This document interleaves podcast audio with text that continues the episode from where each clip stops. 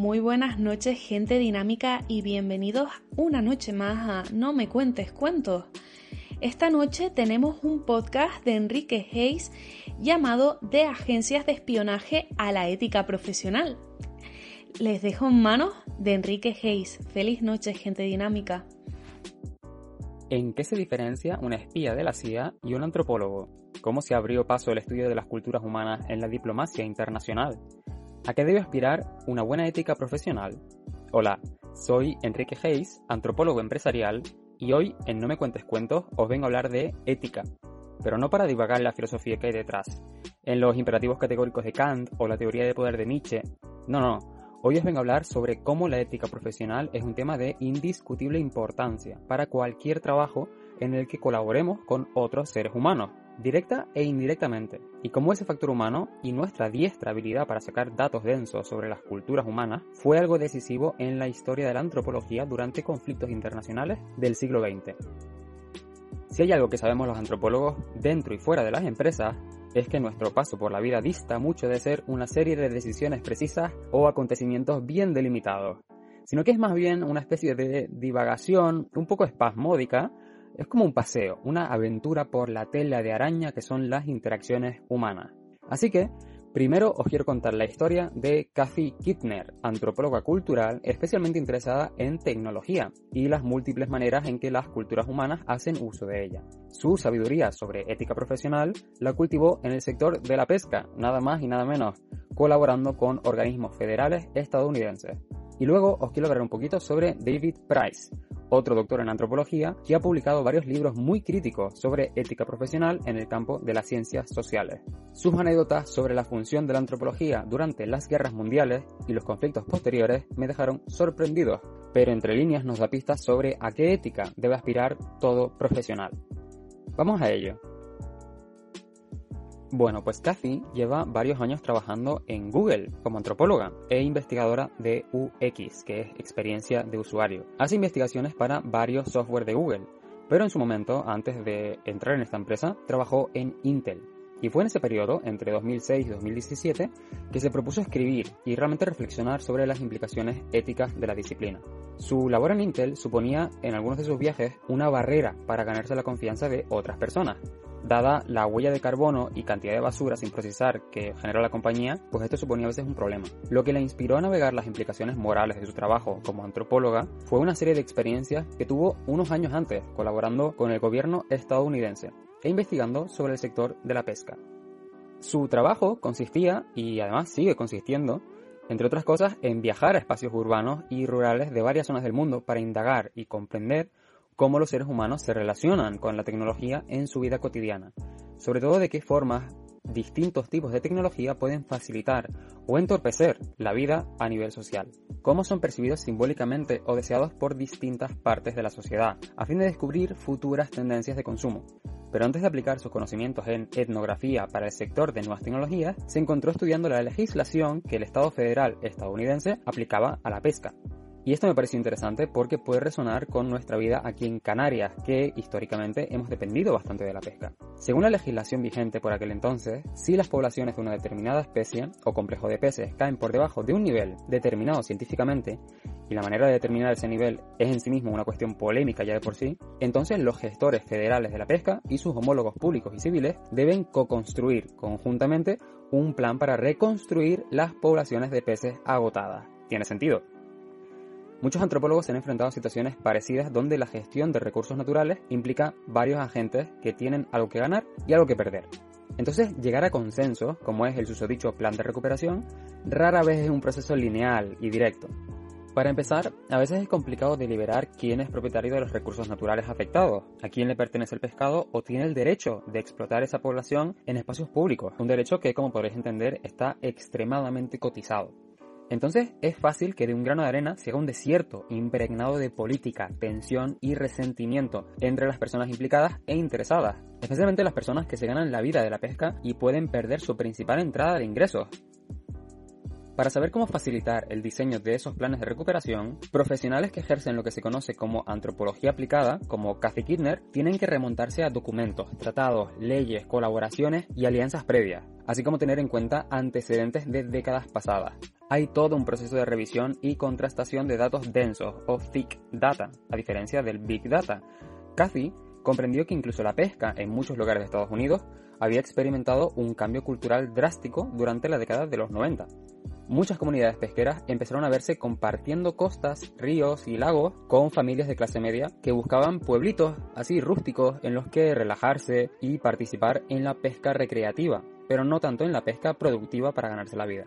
Además, los efectos del cambio climático, la creciente importación de marisco barato de mercados extranjeros de dudosa regulación y la cada vez más estrictas normas de pesca hicieron que la cultura de la pesca cambiase radicalmente en muchos lugares del continente. Básicamente pasó a entenderse como un estilo de vida del que dependían muchas comunidades a una forma de pasatiempo, un lujo o un privilegio para las familias que pueden permitirse vidas más ociosas.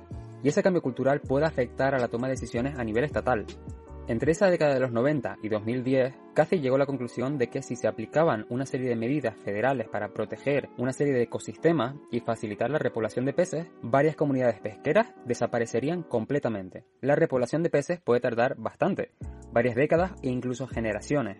Y según su criterio profesional, muchos pescadores no vivirían para ver esas poblaciones de peces repobladas, entonces tendrían que dedicarse a otra cosa.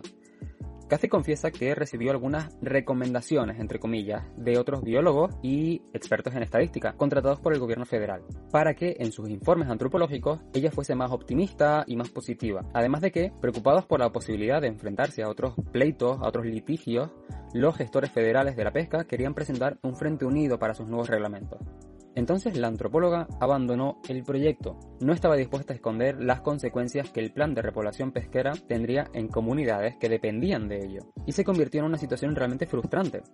Ella comprendió lo que implica estudiar culturas humanas de forma holística, mientras que biólogos marinos se preocupan exclusivamente por los bancos de peces y el ambiente general en el diseño del plan de repoblación era de evitar litigios, evitar futuras denuncias, pues pasaron por alto la realidad de que los ecosistemas humanos y los ecosistemas naturales no viven separados.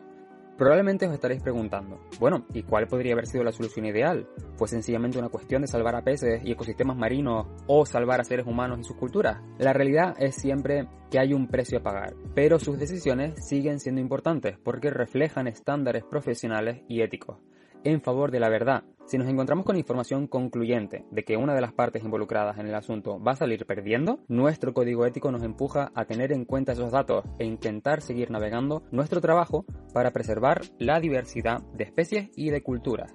Cuando empezó a trabajar en Intel, Casi seguía rumiando estas cuestiones, pero ella nos explica que su día a día realmente no consiste en encontrar oportunidades para explotar a comunidades humanas y venderles más móviles o portátiles. En realidad, tanto ella como muchos antropólogos nos dedicamos a desentrañar dinámicas, comportamientos, deseos o carencias que existían antes de nuestra llegada. En el fondo, aunque la antropología puede dar información rica sobre patrones de consumo, realmente, éticamente, no tenemos ningún derecho, ningún derecho a decidir sobre lo que los otros deban o merezcan o les convenga desear y consumir en sus vidas. Entonces profesionales como Cathy plantean un dilema interesante, y es que ¿debemos ser todos los profesionales vigilantes de la ética? ¿Respondemos todos por las decisiones éticas de nuestros compañeros de trabajo, nuestros equipos o nuestros superiores? La antropología, de forma muy similar a profesionales en medicina o psicología, tenemos un conocimiento que trae consigo una responsabilidad. Como entendemos mejor cómo se reparte el poder en una comunidad, por ejemplo, estamos mejor preparados para descubrir abusos y opresión, Debemos aún así hacer como otras profesiones en las que la ética no está tan sistemáticamente enseñada y adaptarnos a la moral y a las ideologías de nuestros clientes o superiores? Pues Cathy nos comenta, y yo lo suscribo, que los antropólogos empresariales intentaremos siempre dar empujocitos hacia la dirección correcta y éticamente íntegra, independientemente del proyecto o del cliente. Siempre debemos estar disponibles para aconsejar o sugerir alternativas éticas, aprovechando nuestro rico acervo de habilidades humanas. Y entra ahora David Price, doctor en antropología estadounidense interesado, entre otras cosas, en cómo se empleó la ciencia, tanto en sus ramas naturales como en sus ramas sociales, durante el siglo XX. Los dilemas en torno a los que se entiende por hacer lo correcto, entre comillas, son y seguirán siendo difíciles, contenciosos y con frecuencia mental y emocionalmente duros. Incluso la Society for Applied Anthropology, la Sociedad para la Antropología Aplicada, y la American Anthropological Association, la Asociación Americana de Antropología, que es una asociación de la que muchos antropólogos sacan inspiración en todo el mundo para trabajar éticamente, plantean una serie de pautas y recomendaciones, pero no tanto una serie de reglas estrictas. Algo que no sabe casi nadie es que muchos antropólogos fueron espías para agencias de defensa, de inteligencia, servicios secretos incluso la CIA o el MI6, que es de donde viene el legendario 007. Pues algunas de estas agencias de defensa, inteligencia o antiterrorismo acudían a antropólogos y a arqueólogos por su abanico de habilidades y conocimientos sobre agrupaciones humanas. Desde descifrar otras lenguas hasta comprender otras ideologías y patrones de conducta, sacar fotografías, grabar y recopilar datos demográficos sobre la infraestructura o las redes de contactos locales, se fundaron proyectos de defensa nacional que aprovechaban la teoría y metodología de las ciencias sociales para contrarrestar tentativas de la Unión Soviética, por ejemplo, interceptar mensajes y anticipar movimientos de espías enemigos o prevenir atentados terroristas. De hecho, hubo antropólogos colaborando en una división de la CIA que consiguió identificar los misiles rusos durante la crisis nuclear de Cuba. También se usaron conocimientos antropológicos en procesos de reclutamiento y entrenamiento militar o de inteligencia donde antropólogos enseñaban características culturales y de qué manera podían afectar al transcurso de la diplomacia o de los conflictos armados. De hecho, la Asociación Americana de Antropología también colaboró en secreto con la CIA. A principios de la década de los 50, la Junta Ejecutiva de la Asociación negoció un acuerdo secreto con la CIA para reunir información de todos los miembros de la asociación y resumir sus áreas de investigación, su localización geográfica, su especialización lingüística, y con esa información reclutaban a gente para distintas operaciones fuera del país en otros rincones del mundo. Y es realmente increíble que una disciplina académica haya evolucionado tanto, y me gustaría añadir que para bien, pero el precio a pagar ha sido alto porque estas historias pueden ser entretenidas para nosotros, pueden sonarnos aventura y a emoción como películas de cine sobre espionaje, pero la realidad es que el siglo XX está lleno, lleno de muerte, de sufrimiento, de conflictos armados, cuyas consecuencias todavía nos siguen atormentando. Entonces tiene sentido que en semejantes circunstancias salieran científicos con aspiraciones morales y éticas más elevadas. Por suerte y por desgracia, muchas disciplinas salieron de ese siglo con mucha información adicional, muchos avances útiles para la sociedad e importantes en el transcurso de los tiempos, pero habiendo cometido delitos, atentados contra la humanidad completamente innegables.